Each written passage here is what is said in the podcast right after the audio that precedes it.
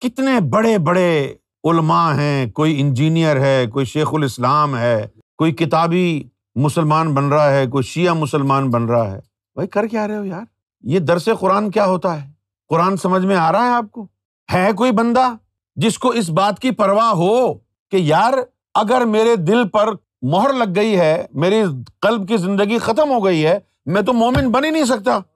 اب کیا میرا رمضان اور کیا میری شب قدر، کیا شب برات، کیا روزہ، کیا نماز، کیا حج اور کیا قرآن؟ پہلے میں اس دل کو تو صحیح کراؤں کہیں جا کے؟ وہ تو کرا ہی نہیں رہے۔ لگے ہوئے مولویوں کا بھی بس یہی کام ہے۔ بس نمازیں پڑھتے رہو، قرآن کی تلاوتیں کرتے رہو، نعت خانی کرتے رہو، قوالیاں کرتے رہو، چلتے رہو۔ بس۔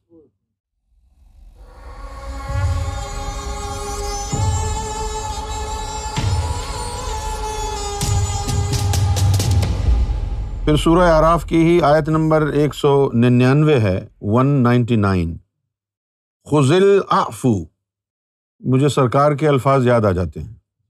سرکار نے فرمایا کہ ہمارے پاس جو ہے، معافی اور درگزر ہتھیار ہے۔ اور اللہ نے بھی یہی فرمایا خز الآفو کہ افو اور درگزر کو اپنا لیجیے وہ عمر بال عرفی اب یہ جو ہے یہ بڑی خوبصورت چیز ہے۔ عمر بال عرفی یہاں وہ چیز نہیں ہے، امر بال معروف والی۔ یہاں پر کچھ اور ہے۔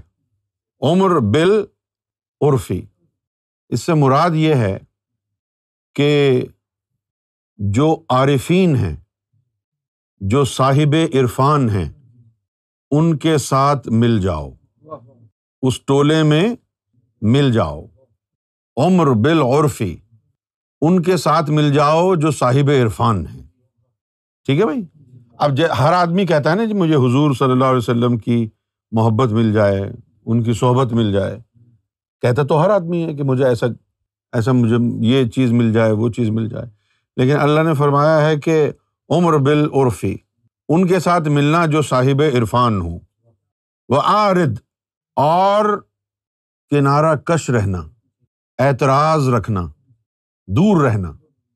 آرد انل جاہلین، جن کا دل سیاہ ہو اور ان کے دل کے لیے کوئی امید بھی نہ ہو کہ کبھی ان کی تاریخی دور بھی ہو سکے گی۔ جس طرح انگریزی میں ایک لفظ ہے کنفرمڈ سیلیبٹ جو کہے کہ میں نے کبھی شادی کرنی ہی نہیں ہے۔ اسی طرح جن کے بارے میں آپ کو یہ پتا چل جائے کہ یہ کنفرمڈ جاہلین ہے جاہل وہ نہیں ہوتا کہ جو اسکول نہ گیا ہو یا جس نے الفاظ کو پڑھنا نہ سیکھا ہو۔ جاہل وہ ہے جس کا دل تاریکی میں ہے۔